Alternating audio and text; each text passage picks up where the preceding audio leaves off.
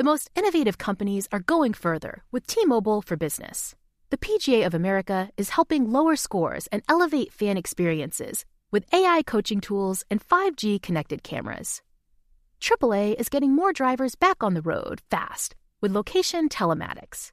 And the Las Vegas Grand Prix is powering race day operations with 5G connectivity, giving fans an experience at the speed they deserve. This is accelerating innovation with T-Mobile for Business. Take your business further at t-mobile.com/now.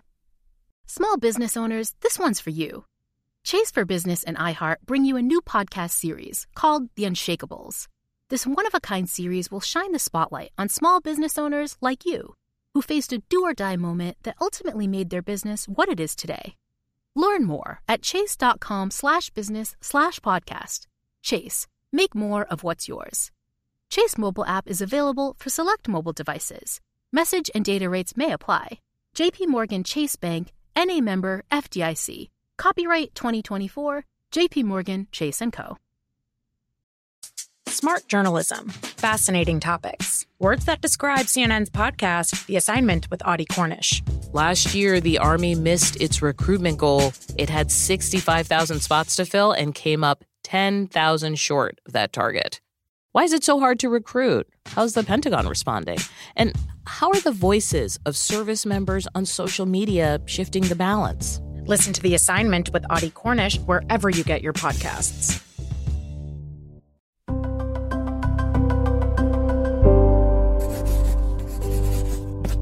Pushkin.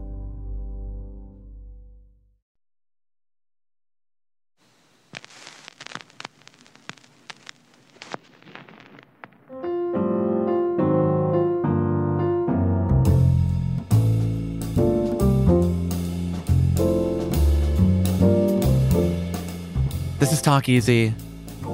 I'm Sam Fragoso. Welcome to the show.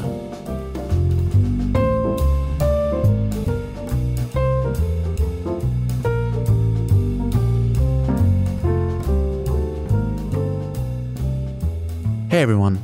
I hope you and yours have made it safely to your destination. If you're not traveling, I hope you're enjoying the couch as much as I am. Today on the show, we've put together our annual holiday special.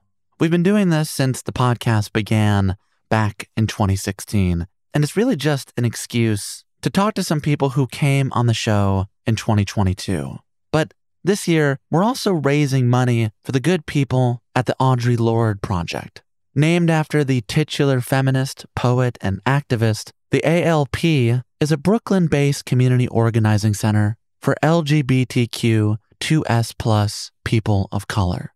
Their programs include educational events, social justice activism, and wellness and healing workshops. And so, to support the work they do, we'll be donating 100% of the proceeds from our store through December. If you'd like to purchase one of our mugs, they come in cream and navy, or our vinyl record with Fran Lebowitz, you can do so at talkeasypod.com slash shop. We've also included a link to the store in the description of this episode. If you'd like to learn more about the Audre Lorde Project, be sure to visit their website at alp.org. That's alp.org. In the aftermath of the horrific shooting at Club Q in Colorado Springs, we wanted to support programs like the ALP that protect and advocate for these often targeted communities. Every donation that you make, no matter how small, really does ensure that this invaluable organization continues doing the work they've been doing since the mid 90s. To all those listening and supporting, I just want to thank you in advance for pitching in and showing up. As for today, I asked every person you're about to hear from the same two questions. First, after the last couple years of this pandemic, what are your plans for the holidays? The second question, which I think everyone actually answered, what deeply moved you in 2022? I wanted to hear reflections on a film, a book, an album, a TV show, a political demonstration, an act of kindness, whatever it was, something that they wanted to bring with them into this next year. As always, with these holiday specials, you'll hear a mix of voicemails and phone calls. You'll hear from Pulitzer Prize winning critic Margo Jefferson, New York Times reporter Astead Herndon, poet Rupi Kaur, and many, many more. But first, to lead us off, we have the director of not one, but two new films this year, including Sharpstick and Catherine Called Birdy, both of which you can stream over the holidays. This is Lena Dunham.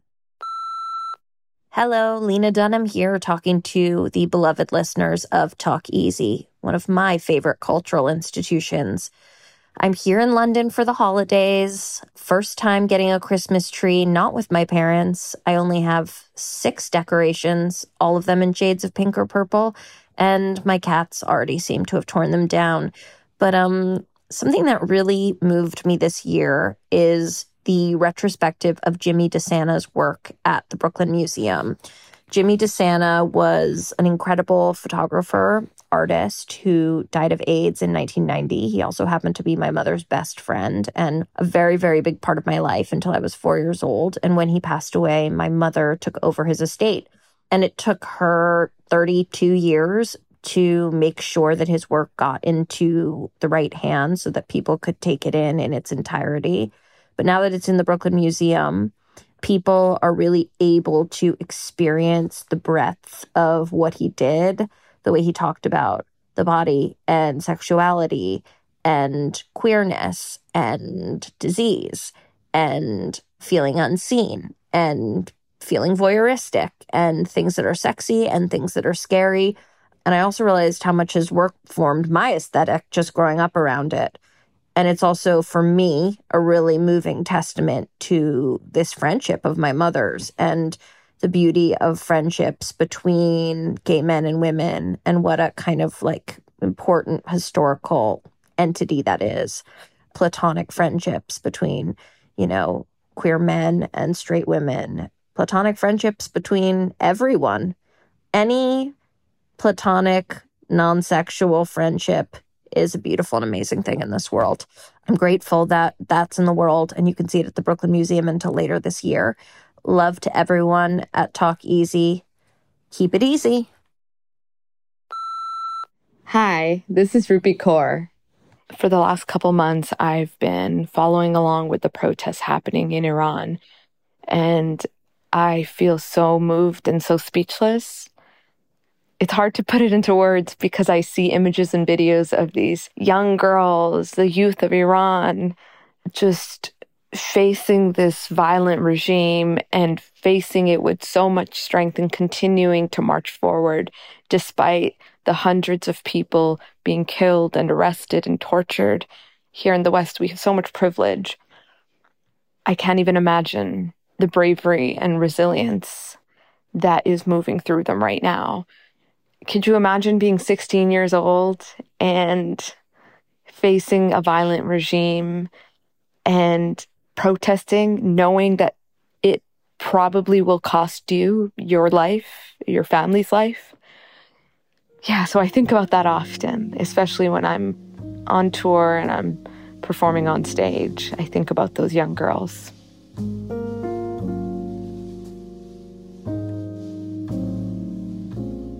That was from poet Rupi Kaur. Her latest collection, Healing Through Words, is available wherever you do your reading. You can also see her on tour in 2023. To find links to all of that and more, visit our website at talkeasypod.com. Next up, we have a professor at Columbia, a Pulitzer Prize winning critic, and the author of the new book, Constructing a Nervous System. Margo Jefferson. Let's give her a call.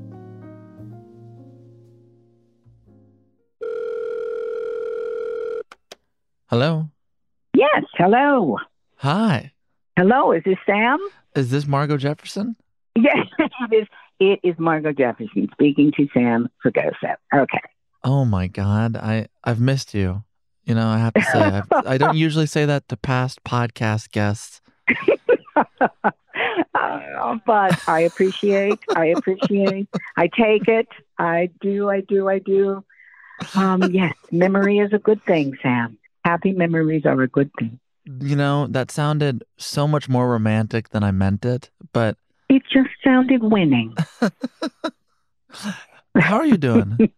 I'm pretty good. I'm pretty good. The holidays are always a little much.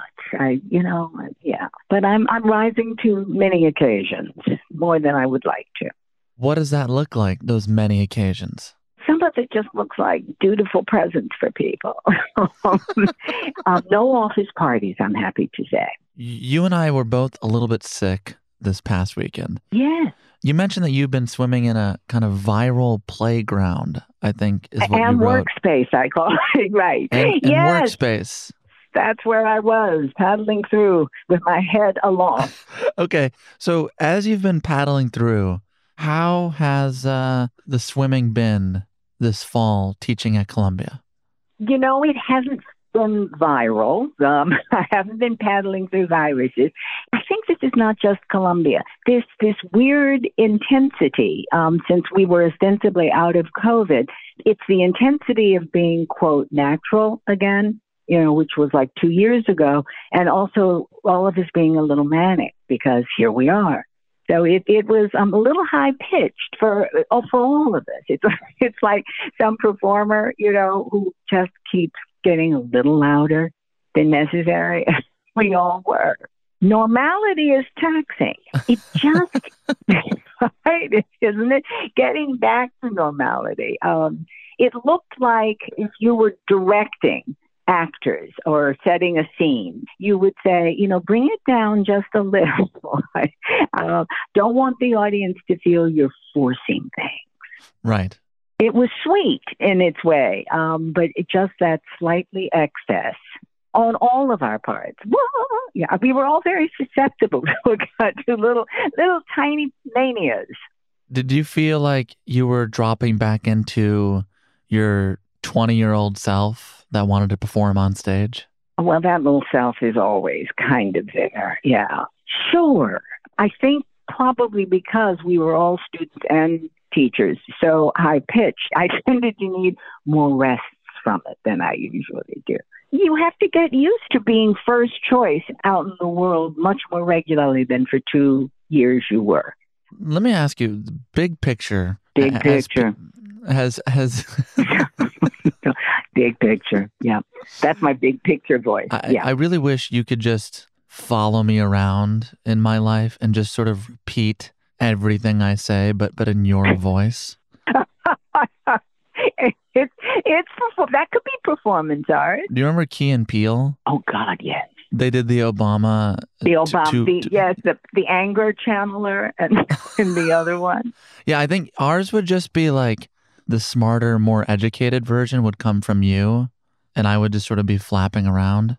No, no, I think the spontaneous, more improvisatory version would come from you, and then maybe the more academic uh, version. But you know, we're both good at improvising, actually, um, as I learned in, in our conversation. Yes. We're doing it right now. And yes, we are. That's exactly right. But you know what's sad about Key and Peele? Poor little Key's little career has kind of tanked. Hmm. Why do you think that is? Well, listen, he didn't want to be a filmmaker like Jordan Peele did. I mean, that's you want to be a filmmaker to to step into that mega master and perhaps mistress zone. That's a big deal. Maybe he didn't quite know what he wanted, and then he kind of got passed over. I think you're right. And I think part of that, this is definitely away from our big picture conversation, but his attempt at being a sort of um, dramatic actor with a capital D Yes, yes, yes, yes. Has never really worked, at least for me. I, some people listening may disagree, but I never quite get there with him. And, and I never get the sense that he quite gets there with himself. I agree with you. It's not embarrassing. It just isn't quite compelling. And maybe the more accurate description is is almost seeing a friend that has suddenly decided to mute a part of themselves that was previously their kind of guiding light. You know, I think it's true. If you have reservations about, um, you know, Get Out and Nope and whatever, he's the wattage is there. You know, he's he's he's still on the prowl, on the hunt, trying for some real expression, real expressions of of his passion. Now I'm curious, did you see Nope this year before we I talk about something that, that, that you want to bring into 2023? What did you make of Nope?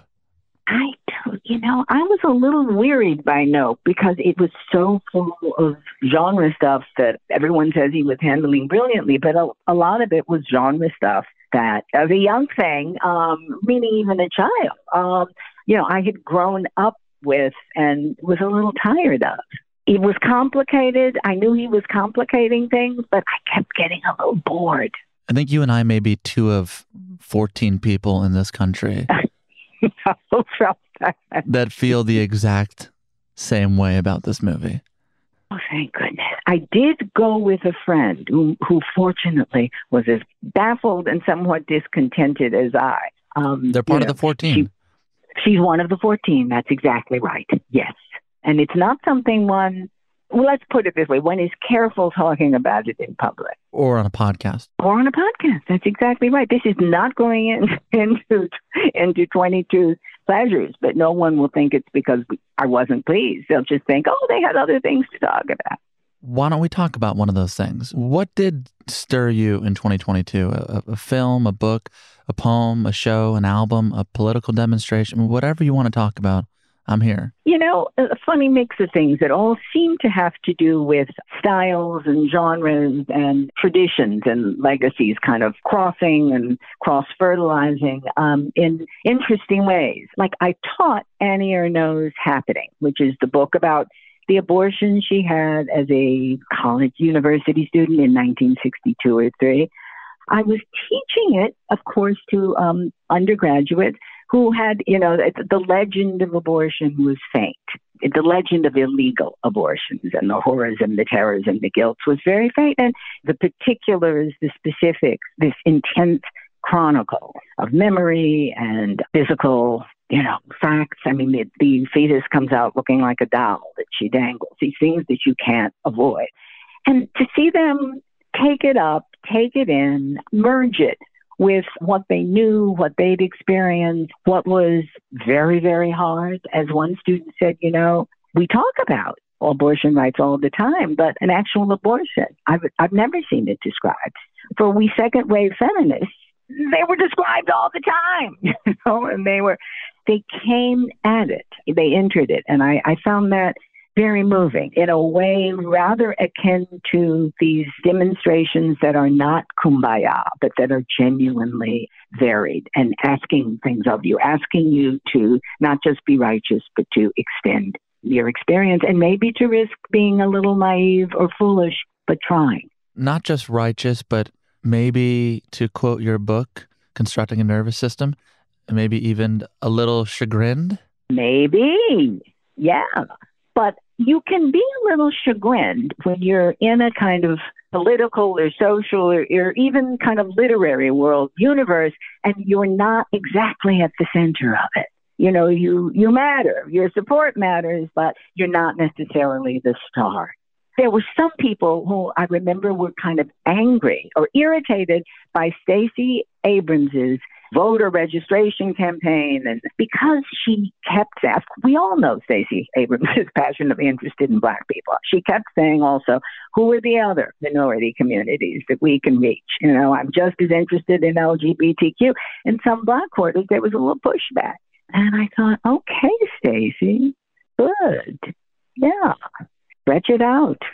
It's it's when anybody, as as I guess people used to say about acting, when you can stretch your range, you know, when you can respond and perform in ways that um, you know you weren't perfectly trained in, but you train, you get trained, or you train yourself. Well, she stretched her range to the point of co-starring in an episode of Star Trek. Oh my God, did she really, Stacey? That is true. That is true. I did not. Oh, okay. Stacey said, top of the world, Ma. Okay. It was a lifelong dream. But I'm curious, what did you make of, of her run down in Georgia where she lost to Governor Kemp and then just a month later, Senator Warnock beat Herschel Walker? That I found hard to watch because you can't, in that situation, when you're appearing on television, not be the slightly left behind outre, oh, this is yesterday's news. I actually thought she handled it well by continuing to emphasize what the larger purpose had been. Now, was it her larger purpose entirely in her heart of hearts? I'm sure it did not absolutely surpass her wanting to win herself. But she stayed focused. She stayed calm. She did not, as she had the first time, you know, reasonably do big attacks um, at Kemp. She attacked him, but it was not quite as one-on-one focused. And I think that was her her performer's realization, her politician performer's realization that that it wouldn't have worked in the same way, losing a second time and with Warnock winning. Somehow or another, she had to be a stateswoman looking to the future. And she actually managed to do that. And reminding us without saying it that it wouldn't have happened without the work she'd done. And yet, some part of me thinks of her and can't help but feel a little crestfallen that she is not going to, at least in the immediate, benefit from the fruits of her labor. I could not agree more. Crestfallen is absolutely right. This is what I'm talking about has to do with the elegantly compensatory and the ensuring the best for your legacy um, in terms of how you perform and what you remind people. I am definitely crestfallen. She, I mean, God bless. the gods bless Reverend Warnock, but she deserves this every bit as much as he or Ossoff. Yeah. So what she will do next, I'm, you know, they're the children's books. I don't know. I am not quite sure how she'll map that out. We hope it extends beyond uh, the children's books. Yeah, we so we so hope. yes, we do, and we hope that whatever role is appropriate, that she gets picked rather than say Kamala Harris, who is was more glamorous and oh God, should I be saying this for it to be recorded? Sees the national spotlight in a different kind of almost more old fashioned way. What would be the fear of saying that publicly? It's easy to sound a little bitchy when you, if you're another black woman who says you're not really satisfied with Kamala Harris. And um, in terms of her presidential ambitions, probably never were. You know, I've had people say, well, what's the matter with, you know, come on, she's really smart. and then I end up saying things like, well, she's a sorority girl. And I, I chose not to do that. And then I realized I've fallen into the trap. I miss her. I don't know where she's been, Miss Harris. Nobody quite does. But I'm assuming, you know, Biden has made choices about what she's not given. Yeah, they're not they're not a great match, right? No. Now it's time for what did Gwyneth Paltrow call her divorce? Um, a conscious uncoupling. Is right? well, and, and, and as you know, President Biden is a massive fan of Goop. So I think he's going to listen to that. I think I think he will take that to heart. That's right. By the way, if President Biden spent some time with Goop, it, it would do wonders for him. I'm going to tell you right now. You know, it actually they could manage a makeover of various sorts. They could they could take all levels. They could take all. And this is generally true of of white people over fifty. Just more moisturizer. It's true. Stop. It's true. people listening are going to be like, did they have three drinks before recording? Thank you. Exactly. Early in the day, did they did they remember what the subject was? Well, you know, I'm going to bring us back because we're going to bring it back, uh, and I'm going to follow you. Okay. You mentioned earlier that conversation you were having in the aftermath of Roe v. Wade, and that reference to second wave feminism, which you were a part of.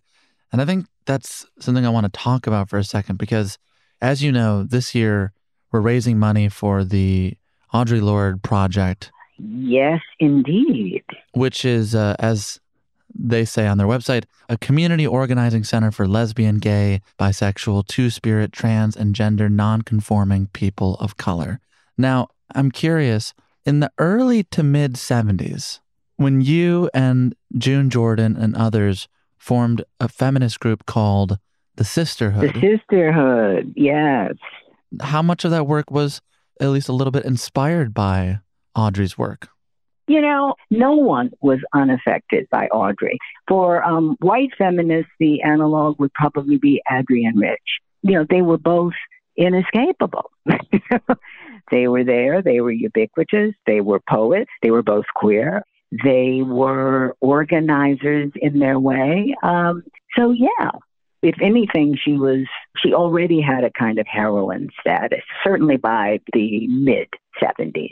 Do you have any sort of specific memory of her or, or that time in the community? Well, a specific memory of her, not particularly, except seeing her read. And she was, in an interesting way, almost declamatory. It was almost like a heroine in, say, a, um, an ancient drama would speak. That's what I remember. And that was impressive, yeah. But that's my only, like, personal, here's who she is memory. Otherwise, it was, you know, I was reading her, citing her. We knew she was a leader the thing about the sisterhood that was exciting, you know, just apart from each meeting where, you know, which was the combination of seriousness and frivolity and gossip and politics, was that it was another way, another mark that Black feminism was absolutely here and going forward. We've taken our space and we're going to be taking more. We talked so much in our first conversation about that feminism of the mid 70s and relating to the feminism of 2022. And I guess as we leave this year, I'm curious how you're thinking about these last 12 months, uh, not just for women, but, you know, for this country. Big questions that you're thinking about. Yeah. Um, really, you know, can, can this country. It's a given. It's a so-called truism from our sort of liberal politicians, but even some people who consider themselves more radical, more progressive, the legacy of what is good and how we hold on to that. And, you know, sometimes I think to myself, the arc of history isn't bending towards justice in, in this country necessarily. Um, we is not the word I should use, but we tend as a country all our disparate elements to somehow think that we'll pull it off, you know, that um, maybe we aren't quite as full of hatred and venom and fear and terror, um, all, you know, powered by economics as well as, of course, gender and race, etc. But I hadn't realized fully until these events starting last January that even thinking of myself as Little Miss 60s, you know, please, you can't outdo my generation for political action and, and anger and uh, cynicism about the power structure. Um, I was shocked somehow to my core, at least to one part of it. And I am still angry and fearful. The need, so nurtured by the worst and very central parts of America, the need to despise, to punish, to protect yourself, to regress, you know, I'm thinking now of books and the censorships, to regress into this kind of thing you call innocence, which is in fact poisonous ignorance. It's so strong. It's so intense. And it's so, I don't think I've fully realized again until Trump's performance style emerged, followed by the really kind of hijinks of these Republican right wingers. You know, they're playful, they're jaunty. These people are having the time of their life in a weird way. I know they're suffering or they wouldn't be acting out. I know there's some emotional, psychological pleasure they're getting out of it. It's almost a frolic, the frolic of racism, of, of misogyny, of hatred of, um, of immigrants, the contempt, the need to be able to not just look down on them, but act against it's always been here, but it's, it's like intersectional now, right? I guess the question I have then is what do these hijinks do to you? Do they make you want to outpace them or, or do they force you to retreat back into your work? Well, verbally, of course, I can always attack back. I'm not going to switch to one because you asked me directly. You marshal your forces, you think about the parts of history. Um, you know, that do, that matter, that do bend towards justice. And, you know, I'm alive, so I've got to do something. But I am also a little shocked at how much it seems to take out of me. I thought, okay, you had a sheltered life in some ways, but there's just no escape from it now. And I don't mean literally in terms of how I live my life, but in terms of how it permeates the media and, and all the talks one has with people. And even one sense of, I think I've gotten more self conscious, more wary of, you know, who's looking at me and what way? Mm, could that person be a little terrorist from upstate? Yeah. From upstate. Oh my God. Yeah. Well, yeah. you could be from upstate. Little Proud Boy sympathizer. Uh, These are not things I love in myself, but um, they I, I I get it. These are all the the modes of self protection, but I don't want to stay there. And I would like to figure out how to write more directly politically, maybe. I think that should be something I, I pay more attention to. well, it, it, it's interesting because recently you, you published an essay in the Yale Review in which you wrote, In particular, I'm considering how I write about race, gender, and class, my methods, choices, and intentions, and is about the best word. How I write through is more accurate, through the particulars of my race, my gender, and my social class. How do I present, interpret for myself, then persuade, delight, provoke readers with these particulars? I did write that. Yes, indeed. I was very thoughtful, very disciplined. Um, you know, once you write it, once you go through, once you live up to writing it, you have to live up to living it, right? Oh, that's great. Yeah, you do. You got to. I guess on- on that note, as we leave, I'm curious, what does Margo Jefferson do for the holidays? What are your plans? Do you stay in New York? Oh, I do stay in New York, yes. And Margo Jefferson um, gets to like plays or movies or streams movies or art exhibits or whatever that she hasn't done that she's been putting off. She streams TV shows. She goes to the friends who have the biggest TVs.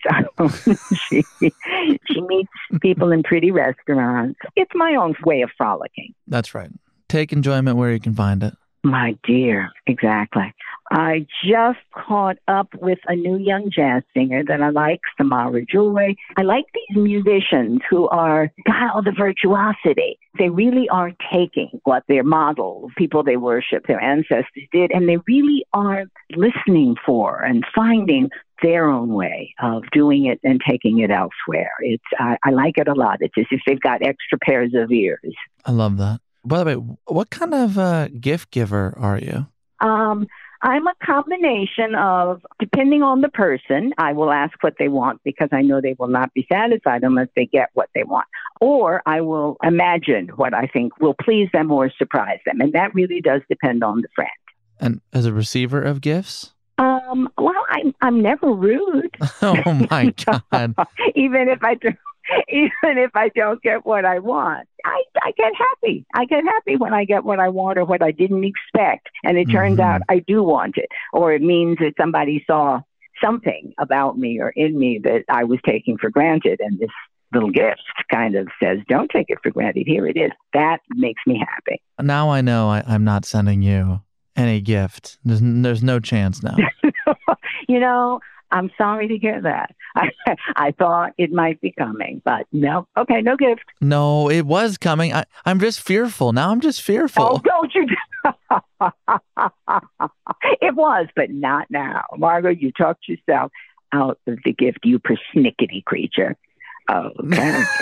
persnickety Margo. She just lost a gift. Okay. Uh, you know, here's a gift. A gift is that it has been such a joy to do this show this year. I've done 52 episodes. Whoa. It's a lot of episodes. That's, yes, that's a lot of work. And I'll tell you, I'm, I'm not playing favorites, but I have so enjoyed spending time virtually together in conversation. You are such a, a beacon of light in a time that is undoubtedly tumultuous, scary, and vexing. And I think you make things comprehensible to all of us. So I thank you for that. Oh, thank you. Thank you. You know, you're just really a terrific host because it, you, the complexities of you as a human being are right there. And also, you're lots of fun. Well, you know, I try to do both. Here's something I hope happens in 2023. Oh, please. I hope I come to New York City and uh, we get to finally talk not on screens or really on microphones if, if we can have it our way. Absolutely. Consider it done. Beautiful. You know what? I'll send you the gift. oh, generous boy, generous lad. Send me the gift. Margo Jefferson, I wish you love. I wish you a happy holidays, and uh, I'll see you next year. Right back to you. Bye. That was the great Margo Jefferson. You can find her new book, Constructing a Nervous System, wherever you do your reading. Next up, we have another Pulitzer Prize winning author whose new book, The Candy House, is a perfect gift for, I don't know, just about anyone who enjoys the written word. She's one of my favorite working authors, Jennifer Egan.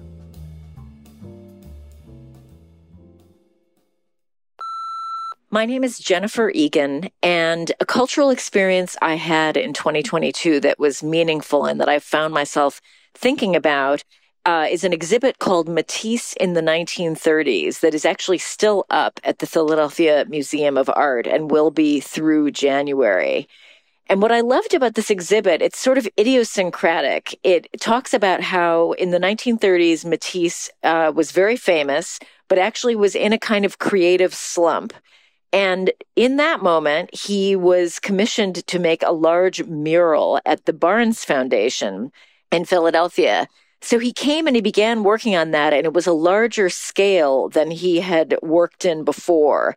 And he had trouble conceptualizing it at, at that scale. So he began making cutouts of the figures he was working with. They were dancers. And in fact, the mural is called The Dance, and it's, it's a famous uh, piece of Matisse's.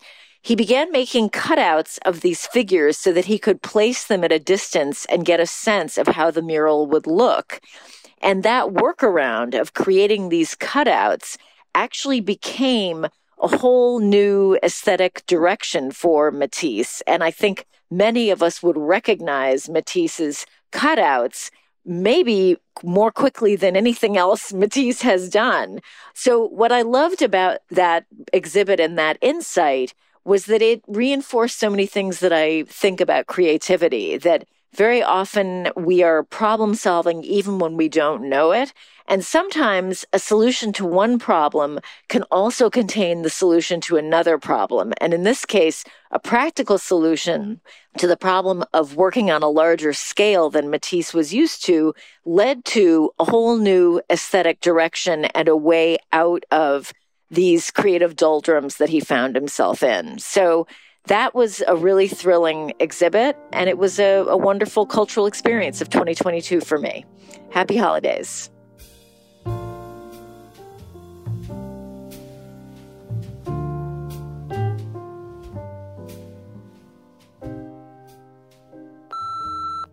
This is Hiro Murai, uh, and I'm spending my holidays uh, at home in LA. It's my favorite place to be during the holidays because no one's from here, so everybody leaves, and the city becomes a very quiet place.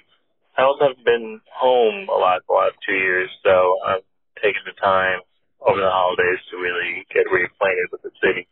To to that end, uh, I'm reading this book called Writing Los Angeles, a literary anthology. Uh, it's a collection of short stories and essays by you know, 40 different writers, you know, like a Raymond Chandler short story or an essay by Joan Didion or there's a piece by uh, Robert Towne or of Chinatown. When you read it back to back, it kind of feels like a, a pointillist portrait of this very weird city.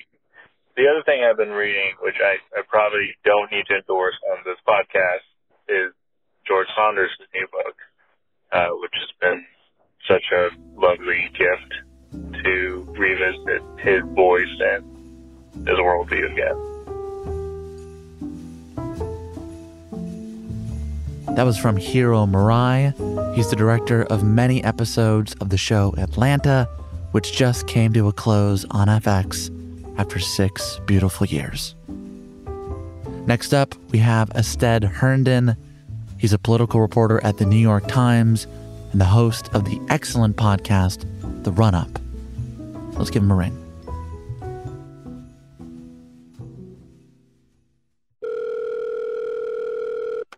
Hello? Hi.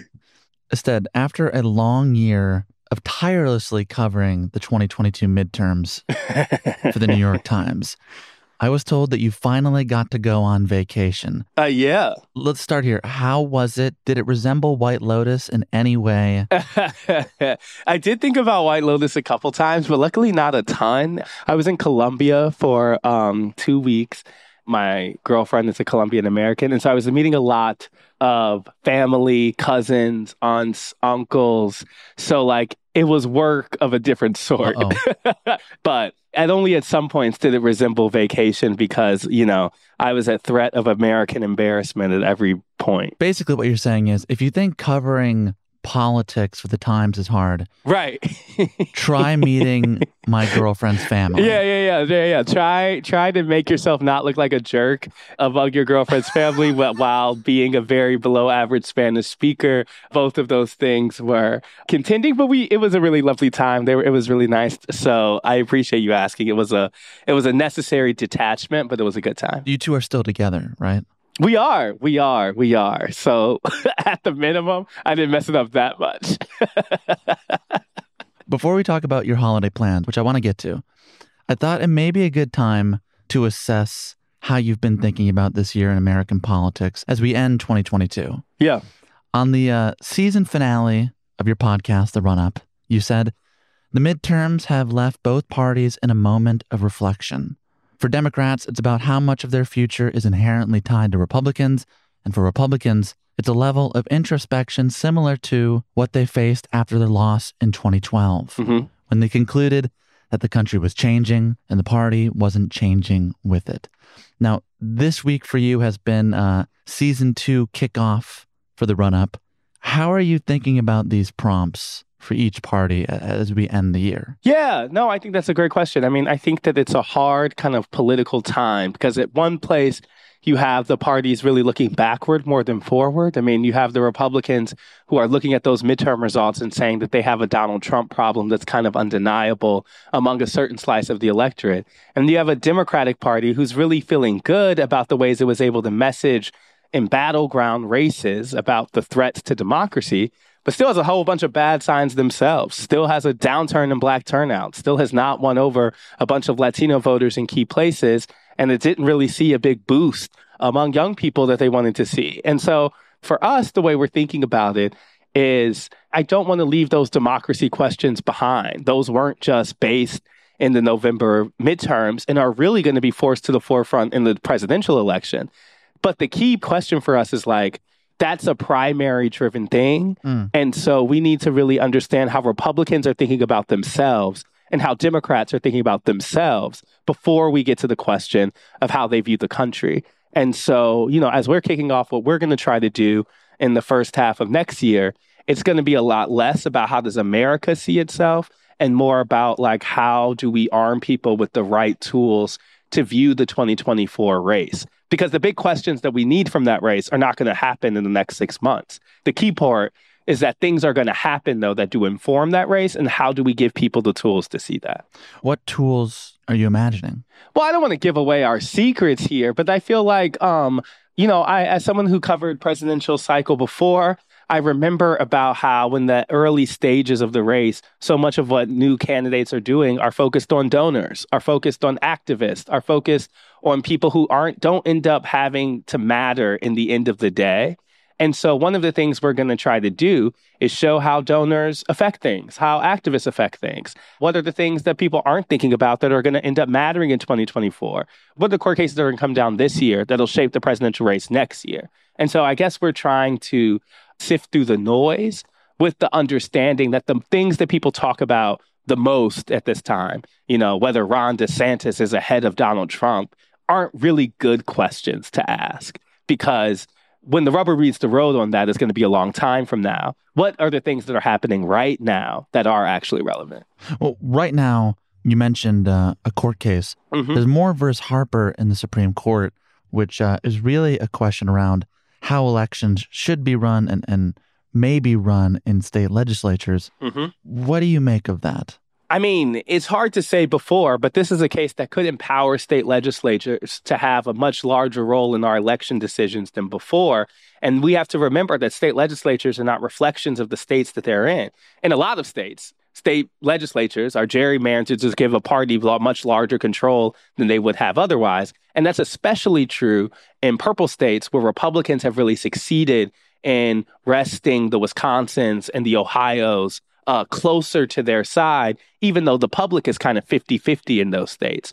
So this Supreme Court case has the potential to have a really big impact where the Supreme Court, which we know has been largely appointed by Republican presidents, could now empower these state legislatures, which have a big conservative lean, to have a bigger say in our democracy and in terms of um, being the final voice for elections. And so I think it's an open ended question because the courts could go in a lot of different directions. It could not have a full ruling on certain stuff. But we do know that the potential impact of further empowering state legislatures, whether that's in policy on the state front or from the Supreme Court on the democracy front, has a real effect of distorting the public's input in our politics because state legislatures, maybe more than anything, maybe even more than Congress, are completely insulated often from responding to the public's concerns. My last political question, then we'll move on. Even in talking about this Supreme Court case, I think the political conversation often tends to orbit around the Republican Party. Mm-hmm. It, it, it seems we talk about the GOP more than the left. And I just want to have a quick conversation about the left on the heels of Senator Warnock beating Herschel Walker in Georgia, mm-hmm. and now Senator Kyrsten Sinema announcing her departure from the Democratic Party. How are you seeing Democrats at the end of 2022 going into 2023? Yeah, I think one of the reasons that we end up talking about Republicans more is that they have a more cohesive kind of story that I think is a little easier to tell. For Democrats, I really think they've been in a state of flux since the 2016 election and they don't have a kind of unified vision. I mean, I would say that President Biden has led them through a kind of anti Trump vision. And that has really worked out for them. That has won them key races. But at the same time, I think the two senators you lay out are really good examples of differences among the party right now. Those are two swing states, right? Georgia and Arizona. And you have a pretty staunch liberal in Reverend Warnock who's been able to create an individual brand in that state, who has been able to straddle the line between progressive and moderate, who has been able to win over suburban white Republicans to win in those key races and has not really had to go to Congress as you would consider a centrist senator from a centrist state. At the same time, you have Arizona, a place where Biden has now won, where Democrats have seen some real success.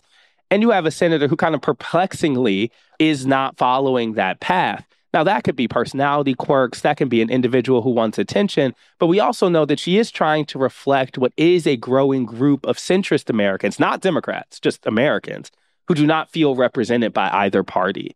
So both of these things can be happening at the same time, where you have a Democratic Party who's become more comfortable with kind of overt liberalism from a person like Raphael Warnock which we certainly did not have senators from the South, much less black senator who who there's not really a, a, analogy to him. But at the same time, you do have a larger group of kind of centrist Americans who have drifted away from either party. And I think that's what Senator Sinema is trying to reflect. Now, is she doing that successfully? Like, I'm not that sure. But I do think that is what, in the good faith, she is trying to reflect. You know, one of the things you talked about a lot on your show is that you can't really, especially with this last election, you can't really make big, sweeping national characterizations of the electorate. The making insights is really localized and changes from state to state. That was one of the lessons I think we learned from the midterms. Mm-hmm. I'm curious for you, as the run up is poised to return in 2023, mm-hmm. what did you learn about your work this year? Are there any missteps or miscalculations that you want to not make in the next year of, of, your reportage? Yeah, yeah. I think we focused a lot about the bases because I think they were under talked about. And I think that like we were showing the ways in which the parties were shifting and how this was going to be an election that was about that shift. And so I think we were right about that. But what we didn't talk about was how people were reacting to that shift, right? We didn't talk about independents. We didn't talk about swing voters. We didn't talk about your kind of typical midterms voter. We were more so talking about the bases that are driving the parties and driving the type of candidates that we saw. And so I think that we didn't fully prepare people for quote unquote results on that night because that wasn't our focus. But I think we did really prepare people for the long term kind of questions about the party because you can have those results as Republicans did and still not change where they are on a lot of key issues, right? It's not as if Republicans have had this disappointing result and have completely excised the Donald Trump wing of the party. you very much have Marjorie Taylor Greene poised to make more power in this next Congress. And I also think on the Democratic side, we were again talking about the base and, and we were using like Obama coalition as a touchstone for that. But the Obama coalition's really dead. And that's kind of what we were proving. And this election was really just another step to that. And I think that we can do a better job of showing what the Joe Biden Democratic Party is in real time, much less than what Democrats have told themselves in the past. That's no longer true. Mm. So, around the holidays, since we're in this uh, festive spirit, when you're sitting down at the dinner table with your family, do politics ever come up? Yeah, totally. We talk about politics all the time. and what is your approach in those conversations? Do you play the middle? Do you try to hear all sides? Do you act as a kind of mediator? Well, it's funny because before I was a reporter, I was just a person at that table talking about politics. It's not like how I feel about politics is unclear to the to my family. I mean, my family listens to the podcast and knows what I really mean. You know, I feel like it, it's not as if I have to shift. But I do, though, is I take this in all conversations, not just family. It's an opportunity to learn, too. Like, I don't think elections, as we talk about in this show, are really about right and wrong fully. And so I think that the ways if I just use my family, the ways that older black people come to election is deeply important. I remember my parents telling me, you know, my parents like old time Midwestern black Democrats. I remember them in the 20 in the 2020 presidential primary being really torn, basically flip-flopping candidates left and right, blah blah blah blah blah. And I remember right before the South Carolina debate, my dad telling me that Joe just needs me to give me a reason to come on home and like, honestly, that's the whole election right there. Is that they did not, like, people were not able to centralize the most important electorate in Democratic primaries, being older black people. And that when Joe Biden was able to do that in the South Carolina, that kicked off a Super Tuesday that changed this whole trajectory. And so, like, to me, like, those are things I'm learning. And so, like, I really find value in conversations with family. But, like, that's true across the board. Like, that's true about friends. I try not to tell people how to. I mean, if you have a question about something about politics, I can tell you the facts. but I don't think elections are really about that. So I don't come to talking to people about elections under the idea that I have the answer. Around the table, if it ever gets too heated, have you ever said, well, you know, this is my job? I feel like it's been funny because um, sometimes they'll say something and I'll be like, "You read that in my story. What are you telling me?" but if, I read this thing in the New York Times. Like, "Oh, you know well, it. like I just think this person hasn't reached these people." I'm like, "Well, how did you find that out, huh?" But no, it's it's it's great, and I honestly feel like coming from a family that was always really open and explicit about politics has been really good because you know it, it shaped my thinking and I genuinely believe that in elections and understanding that, like, I have always kind of known the importance of a lot of people who some people say don't matter or have, have had to learn who matters later because that's who I was around. And so, you know, the first story I wrote when Joe Biden announced in 2019 was Joe Biden's election will live and die with older black voters. Mm. And that was true from that day all the way till the end. And like that's something that like I should give a contributing reporting line to my parents because like I totally know that through them and through the places in which they have helped me shape to learn about politics. For the holidays, what are your plans? Do, do you travel back to Chicago? I was in Chicago for Thanksgiving, which is actually the holiday I care a little more about. Like I really love Thanksgiving. I'm kind of mid on Christmas. And so um I'm chilling on I'm in New York. My plans are not to really go much of anywhere for Christmas. Uh, I will be around cold, dreary New York. What kind of gift giver are you? Oh my God, I'm a horrible gift giver. I actually have to get, it has become a concerted effort to get better because I could not get worse. Why are you so bad? As you can probably tell, I'm like a flighty, like, I'm like a person who, like, uh, has being pulled a lot of directions and I'm not a great planner, but I'm good in moment, but like whatever, whatever. And so I've always been important for me to like go there for Christmas. But like thinking ahead about what to get them for Christmas, like has never been my strong suit. Mm-hmm. But luckily, you know, you have a family that enables your worst behavior. So like I've never had like pressure. We're not like a gift giver centric crew, you just have to be there and present and like be a good kid. One one of the notorious bad gifts I gave my family once is I hadn't bought anything on Christmas Day. This like five, six years ago. And I go to Walmart and all they had left was a Denzel Washington DVD box set. And I brought it home and my parents were like, What is this? Like, why? And I, it was horrible. And so literally when I was home last month, my parents were like, as long as it's not a Denzel Washington box DVD set, then you're good. Wait, what, what do they have against Denzel? They have nothing against Denzel. It was just a collection of random Denzel movies. This wasn't like Training Day, Malcolm X, like whatever. This was like, you know, this is like, like Man on Fire, Deja That's what I'm saying. Like all the things that time. they could stream at any moment if they right. wanted. Like I just was, it was a completely thoughtless gift. It was a fleet of action films. I understand. Yes. Okay. Last question for you we're asking everyone that's part of this holiday special what stirred or, or moved you in 2022. This could be a piece of art, a poem, a book, a film, a show, an album, a political demonstration, something that happened this year that you took in this year that you kind of want to carry into the next. So I began this year. At the beginning of this year, I had still had my torn Achilles, and I was like stuck and immobile. I got a DJ set. I got like a turntable so I can do something while sitting down. And one of the things, like when Beyonce's Renaissance came out, it really felt like an affirmation of that decision. And like I really felt connected to the idea that she was in like a carefree dance, like transitions the mood. And there was like an alignment between where Renaissance was emotionally and where I was, and the way that I think has stuck with me. And then another thing that just recently happened in Colombia is like I saw this like soccer match that like moved people to tears in this wild way.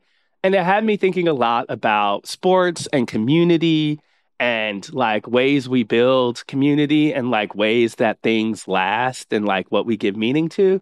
And I just feel like in pandemic and kind of out of pandemic, I've had a real reshuffling of what I feel like is the power in those things. And like, I'm falling re in love with sports, but like as a means of unity and community and culture. And so I, I don't know why I thought of Renaissance and like the broiest thing possible, but I would say those two things. You know what? I love it. Uh, curiously missing were the Chicago Bulls. Yeah, because there's nothing, there's nothing to say. it's, it's, it's been heartbreaking. I, have already, I'm just waiting on them to blow it up. Are so we blowing it whenever up? they want to give it, whenever they want to decide that this shit is not working, I am ready for that. well, you know, politics and uh, in turn political reporting can often feel vexing and vacuous and a little bit soulless, but I think you have made meaning out of it throughout this year. And so I, I thank you for that. Thank you. I'll see you next year. Astead Herndon. thank you so much. I appreciate it. Happy holidays. You too.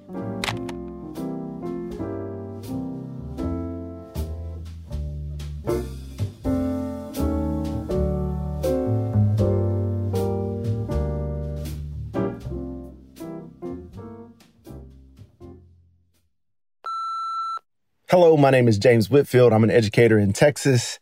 And I want to say the thing that's really moved me the most in 2022 is watching young people rise to the occasion. Needless to say, there's been a lot of talk about schools and what's happening in schools, what's not happening in schools, CRT boogeyman, book bans, attacks on LGBTQ students, you name it there has been a group of people that have been dead set on attacking the institution of public schools. And yes, I've seen families and parents and groups form to combat this nonsense, this foolishness. But I've also seen young people rise to the occasion. And so often our young people don't get the credit that they deserve. You know, we've all heard over the course of our lives uh, here I am, you know, almost 45 years old. And I can't tell you how many times I've heard, even at, at, as a kid, kids these days, right? We were the generation that was going to blow it all, right? And as an educator, I hear that constantly, people talking about kids these days. And I say that as well, but in a very different tone. I say, man, kids these days, they are, we, we, we should be so proud of them their willingness to embrace others, their willingness to see somebody that may look differently than them, but not cast them aside, their willingness to invite people to the table, their love for each other, their love for humanity. And I think that's one of the things that scares a particular group of people. They see that young people really see what's on the horizon, and that is a brighter, more inclusive, more just and equitable world for us all. And I know that our young people are going to lead the way on on this. I had a chance to go and testify uh, before the subcommittee on civil rights and civil liberties back in May of this year. And my favorite part of that was listening to the students that got to testify before me because all too often, those are the voices that we're missing in this conversation. The students. Uh, the students are the ones impacted by the decisions that we're making. So I would hope that more and more people will not just say student voice in air quotes, just to have some good talking point, but no, they'll actually listen to what students have to say because they are the ones that are going to be shaping our future. They are the ones that we're serving at this time. So that has been the thing that has moved me the most. Just watching these young people come into their own and really own their beautiful and unique greatness.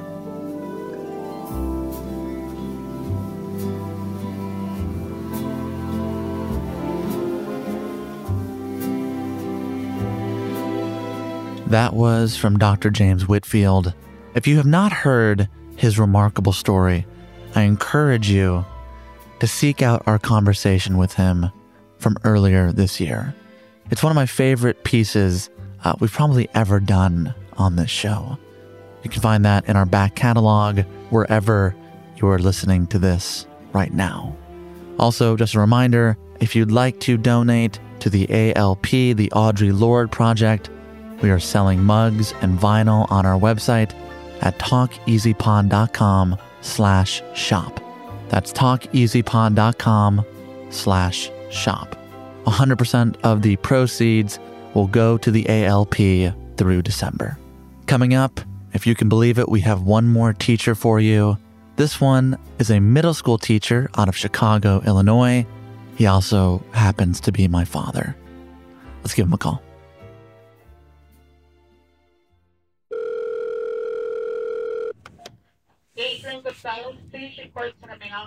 Look at that. You got some authentic somebody going to the office. Okay, so right now my dad is in his classroom. That was uh, someone from administration calling who into the office? Probably some kid who did something stupid, or perhaps parents are looking for them, or something, some nonsense. it's, it's something. It's some drama that needs to be addressed into the office. I hope it has nothing to do with you. No, no, no. What we, we we're we're we're recording. This is We're it. recording. This is the show. This this is the show. It's a show about nothing. This should be the show, Jerry. this should be the show. This is the show. The show about nothing. Okay. How long have you been in that classroom? Twenty-seven years. That exact room. That exact room. I'm the only one. So our school opened 27 years ago, and I've been fortunate enough not to move, not to go to another spot. So when we walked in here, they said, Fragoso, you have 308. And I've been here ever since. Okay, so tell me, as we near the end of this year, the eighth graders, that's who you teach, the kids are back in class for in person teaching. How has it been this fall? Well, we're very fortunate because the kids are, are great, but it's been social emotionally for a lot of these kids. COVID is really taking its toll. I've seen it in a bunch of different ways, not so much in their demeanor, but the whole wearing the mask. They're not wearing it because of COVID. They're wearing it because they just don't want to be seen. What do you mean by that? So they go to gym, they got a mask on. They're running around, they got a mask on. Even if they're outside? Even if they're outside. If they are eating, they lift the mask up and then take a bite and put the mask down. It's gotten so bad that, for example, on picture day, I had to because I, I I saw this happening and I saw the girls their anxiety, and I said, okay, guys, let's let's get away from anyone taking a picture. You need to just leave them alone. And so I literally put one at a time. They went to their spot where they need to take the picture with the photographer. while everybody else is about 50 feet away. Because the anxiety that they had of Mr. Fragoso, please, they cannot see me. I'm like, okay. and that was the only time that they took off their mask. And so that happened. So then when I gave them back their pictures, because it comes in a whole envelope, oh boy, that was an ordeal. What happened? Well, I had to call them one by one. They came up. It was like a secret or something. Everyone knew they're getting their pictures. They got it and then they ran to their locker to put the, the picture away. It's like you're handing out the Pentagon Papers. Yeah. And, you know, I think they most appreciate me not be, making a big deal out of it and just continuing through our day. They don't want any attention. These are 13, 14 year olds. So the social part of it, though, is, is incredible. They're getting along really well. They help each other out. This generation is really amazing. They have a lot of empathy. They're very accepting. It's it that part of it I'm I'm really excited about. So these kids are like 13, 14 years old, and they've almost never seen each other's faces. Yes. Has any kid given you an answer as to why that is beyond, I'm anxious about my classmates seeing me? That's the answer. So when I'm giving away some masks because a mask rips or whatever, they literally have their hand over their mouth and they're asking me for the mask. Wow. Yeah. You know, with each generation, people will always say, you know, when I was coming up, for Hmm. example, they would say, kids are not going outside anymore. They're, they're playing video games. They're, they're not roaming around in the streets of Chicago the way you did with your friends imitating the Warriors. Yep. So that was my generation. We're inside playing Halo. Yep. But then you have this generation that's also playing video games while at the same time going to school and interacting with classmates without ever having any kind of real face to face intimacy. Yep. They don't know what each other looks like. And I can't imagine how you lose all the facial cues that you get when you look at someone Exactly. not just in the eyes, but see how their face contorts when you say something, how they experience pain, how they experience joy. But there's a there's another layer to what you were just saying. The the layer, the other layer is the fear. Unfortunately, in my beautiful city, it's a factor. I spoke to the kids just yesterday about this because there was a shooting at that high school right down the street that a bunch of my kids go to, Juarez High School. It's all over the news. And I asked them, when you get home from school today, get something to eat, can you just tell your mom or dad, guardian, whoever, can I go to my friend's house? And only like two kids out of 25 raised their hand. So that idea of them just going to their friend's house is not happening and it will not happen. And so my question to them is why? And the answer is because it's not safe. And so they're growing up in a situation where their parents have created this environment of games, whether it's it's mostly video games and their phone and social media. And you guys had it, but then you were also involved in sports. These poor kids don't even have that. It's like a, every generation is getting worse with the idea of playing a sport or doing something, an outside activity. It's the saddest thing. I don't know if it really affects them having a mask in that because they communicate with each other when they're game, so they don't- they don't even see any kind of facial features. Right. But there has to be something in there with, with that. It pushes them further into isolation. But on the other side, you feel like they're more empathetic than any students you've had in the past. I've never seen such a beautiful group of kids who are just so accepting of anything and everything. The bullying of, you know, I'm different or your sexual preference or whatever, that's never in question.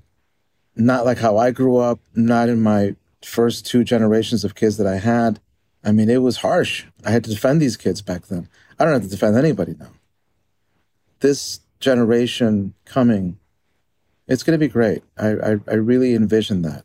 Well, there's a hope anyway. Well, as we leave 2022, what is something that you want to take with you into the next year? What moved you in the last 12 months? You know, the opening to Will Smith's book, even though I'm not a big fan of Will Smith anymore, but whatever. I mean, he's fine, whatever. He's he is who he This is. is what you want to endorse on the show? Uh, let me tell you something. That opening, which is called The Wall, Has nothing has nothing to do with Trump. Mm-hmm. I played it for my kids. I played it for myself. Okay. It's it's it's amazing. I feel like I'm gonna have to slap you for saying this. you know, I, I just I really love that opening scene. How he talks about every day you got to get up and you just got to put another brick on that damn wall, and you just got to keep going, and it's just perseverance, and and no matter how you feel, it doesn't make any difference. You have to keep getting up and putting another brick. So this job is the same thing. There's there's some days where you're just like, I don't I'm not I don't want to deal with this. I don't want to deal with the drama. I don't want to deal with the bullshit. But what do you do? Grab another brick, put it on that wall. Rain, snow, sleet, shine, whatever. Attitudes, it doesn't make any difference. You got to keep bringing it. And so I've I've used that. Unfortunately, it comes from a knucklehead who uh, who slapped my favorite comedian. But you know what are you going to do? I mean, I'll I'll take it wherever it comes. There's a lot of things. What else did you love? Well, you know, it's weird because you actually turned me on to this artist, and I didn't know. And then you said that you knew this person. You gave me the name, but then you know I just forget. We're driving, and I'm listening to this music. I'm like, wow, Joni Mitchell. Wow, this is great. And then it just that's it. It was gone.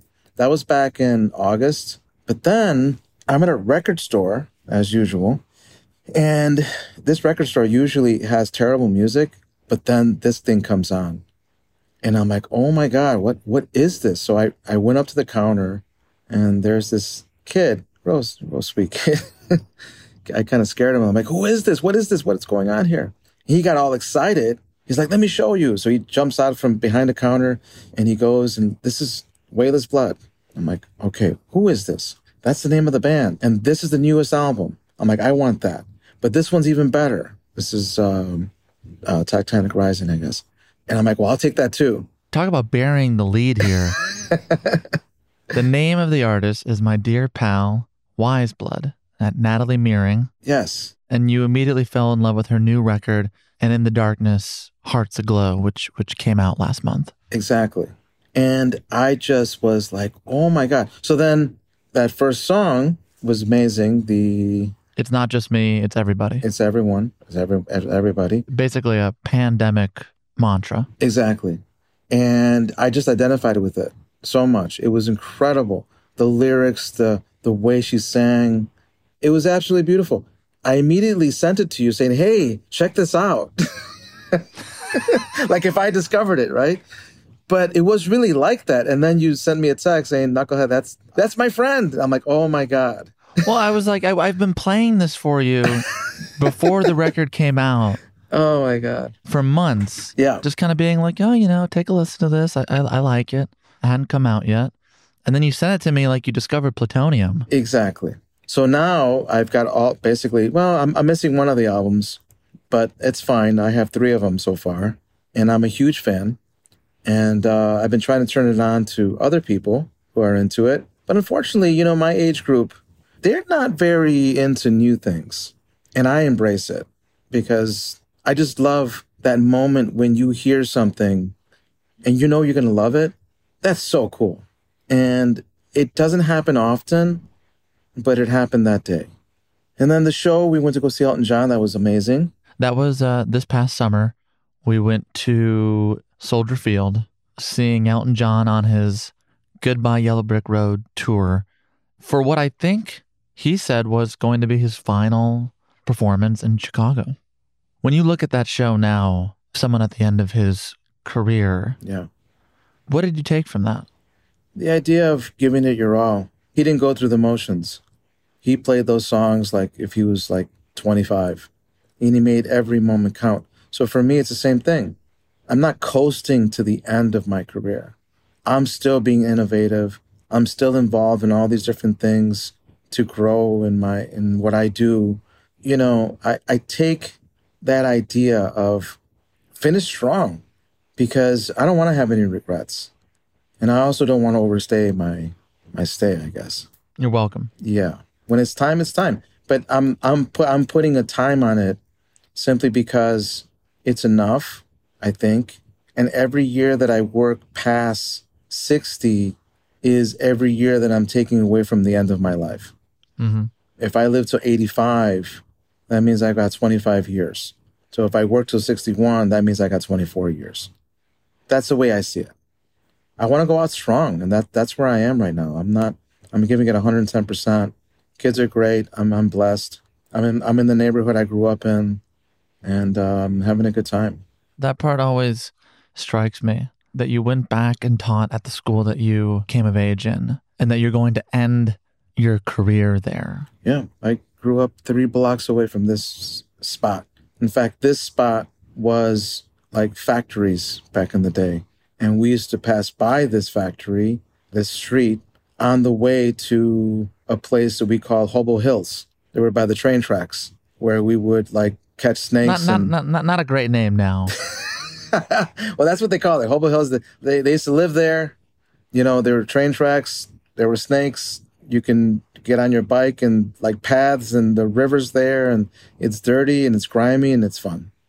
You know, I got to say, you talking about Hobo Hill yeah. with that American flag right above your head, it really feels like you're talking at like the CPAC, like GOP conference. That's right. Stop the steal, baby. Look at that thing. Look at that. Look at that flag behind me. Look at that.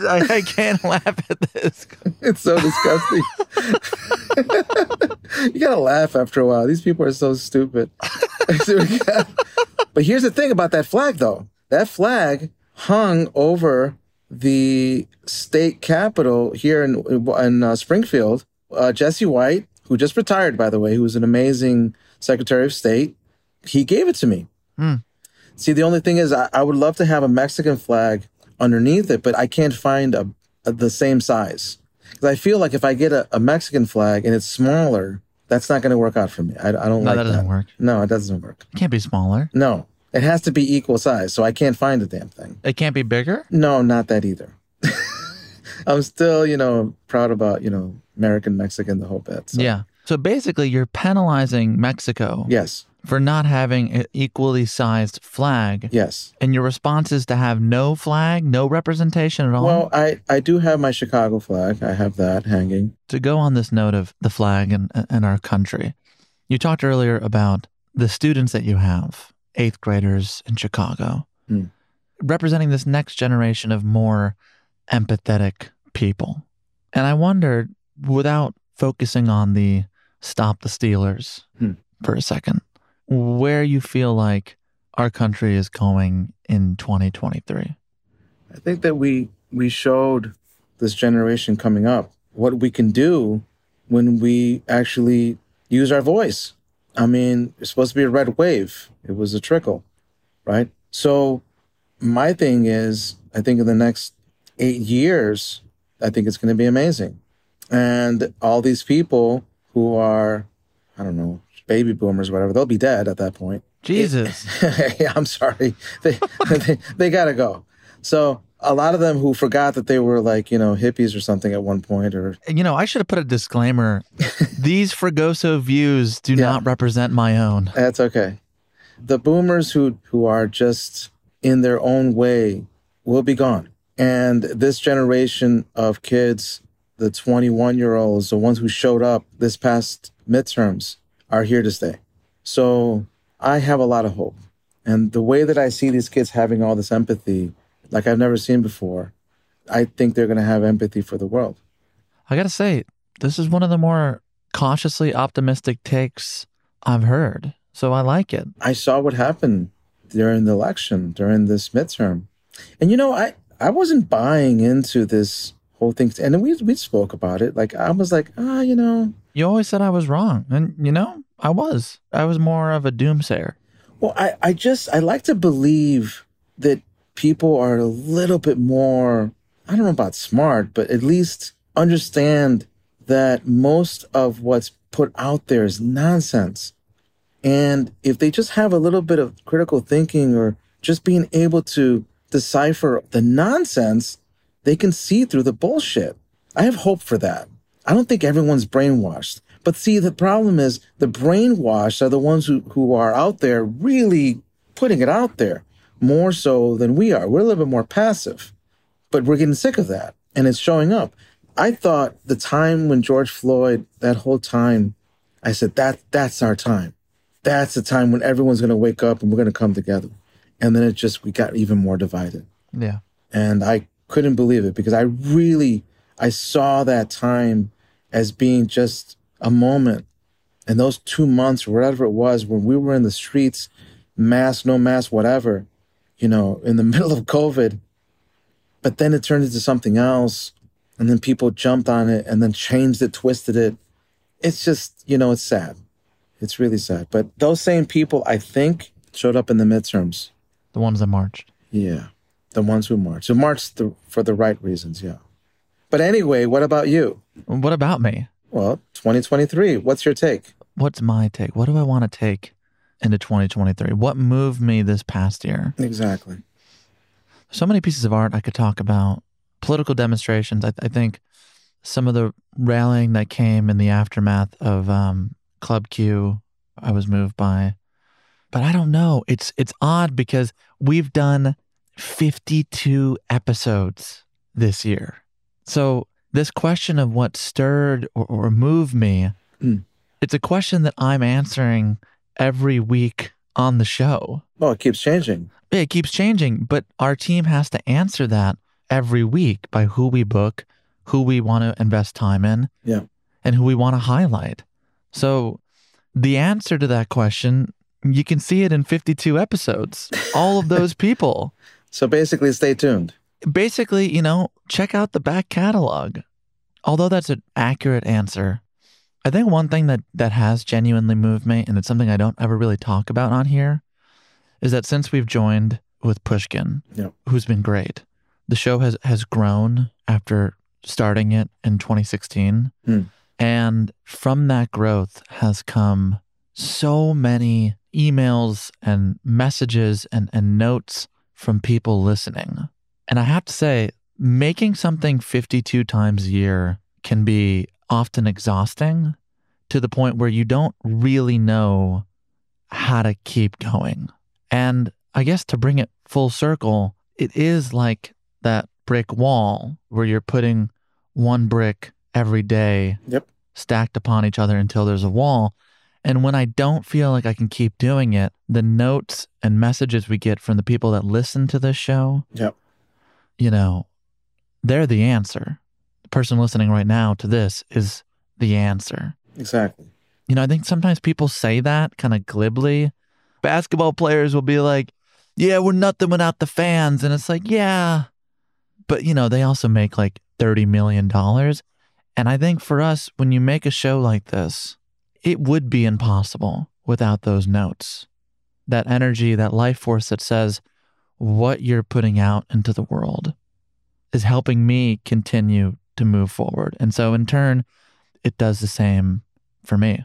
So to piggyback on that, I have a book. And in this book, right here, there you go, I go through it. It is a bunch of notes from my kids that they give to me, that they say thank you or whatever. And I have all these notes, and I, I had a, a couple of people organize them for me from year to year. Can you show me one of them? Sure. Look at this thing. It's beautiful. This was like a little note board that I had, you know, that I would put, hey, these are the assignments, what's going on.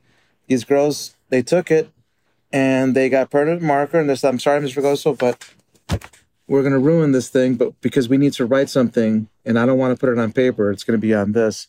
And I read it. I have it right beside me. I look at all these things and I understand why I'm here. All right. So, what did they write? let's see. Uh, you're an awesome teacher. Um, you uh, you took us where other teachers wouldn't go. Real, honest. You always had our back. There's no way that I can ever forget you. It just goes on and on. It's um, it's beautiful. This is back 2013. You read that and, and something happened. Yeah, you know, it's it's what happens in your damn show. Everyone fucking cries. Jesus Christ. It's insane. The hell. Every show, man. it's a it's a beautiful thing, I gotta say. Um no, I, I just I look at that and I realize, wow, I didn't realize how that's almost 10 years ago. And it seems like yesterday. So I just think, oh wow, this is gonna be over soon. And then I think about these young ladies who wrote it And what are they doing now? Because at this point, they're 24, 25 years old. They have hopefully their career, everything's happening for them. So I fill myself with this when those days when you think you're just not doing it right, and then you realize, no, something's happening. It's okay. You know, after 14 funerals of kids that I've gone to of getting killed because of gang violence and drug abuse and nonsense and even suicide, there comes a point where I fill myself with the goodness, the good parts. Because if not, then I'm going to be jaded and I don't want that. So maybe that is the answer to both of our prompts, both for your last three years of teaching and uh, for this next year of the show. To avoid your heart getting calcified, to avoid becoming jaded. Yep. Find the goodness and uh, hold on to it. Every moment. And then if there's a moment where it's not there, then you find the next moment. Well, I have enjoyed uh, this moment with you. Thank you for uh, coming on our, our holiday special. Yep, yep. Sounds good. Yep, yep. Sounds good. I don't know what else to say. That's the closing from my father. Aye. yep, yup. Sounds good. I'm not going to be the only one in this damn show, am I? No. Oh, thank God. But but but you're, you're you're the only one I'm correcting. Can you? we had we had a great end. I found the end. I know that was. Do you end. see this? It was a good end. We we thought we were going to do a show about nothing, and then it turned into a show about something. It's still about nothing, really. I mean, it's just. just Oh my god. Dad, I love you. Happy holidays. I'll see you soon. Love you, buddy. Take care.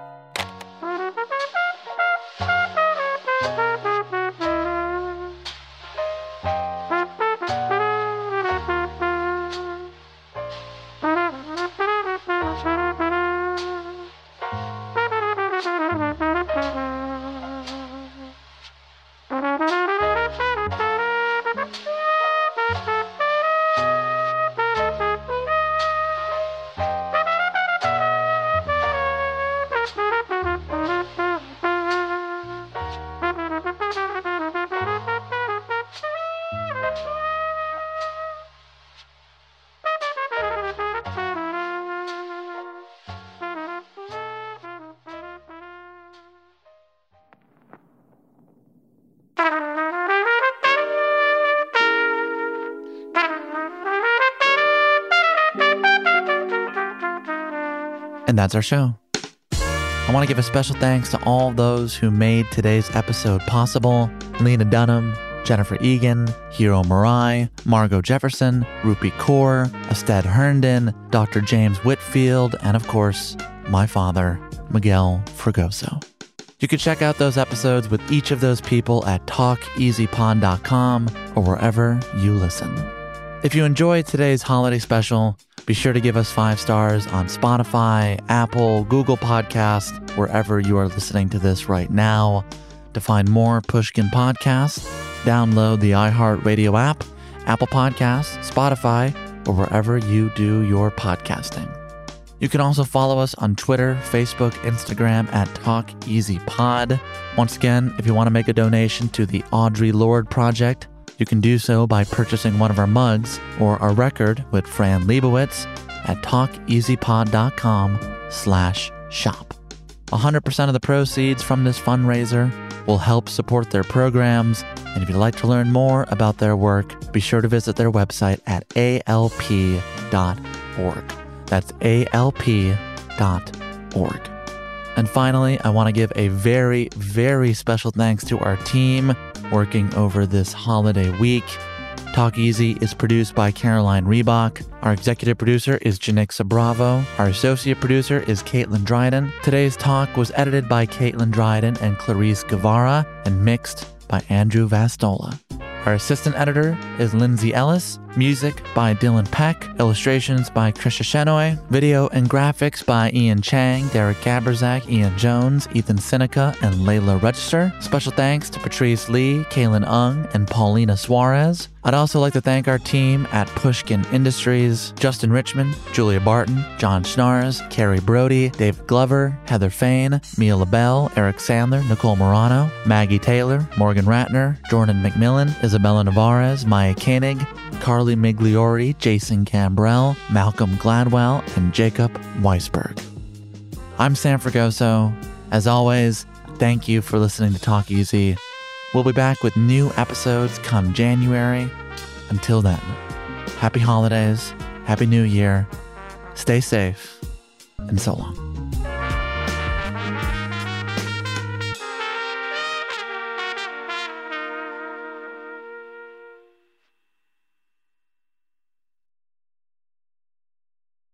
The tradition of breaking tradition continues with the return of the unconventional awards from T Mobile for Business at Mobile World Congress. This is an event that celebrates innovators whose bold actions took their industries to new places.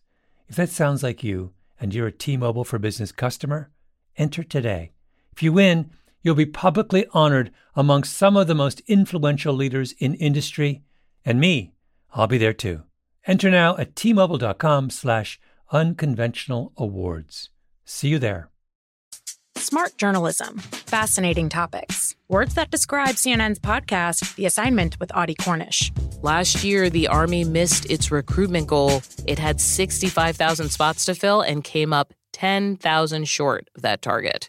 Why is it so hard to recruit? How's the Pentagon responding? And how are the voices of service members on social media shifting the balance? Listen to The Assignment with Audie Cornish wherever you get your podcasts.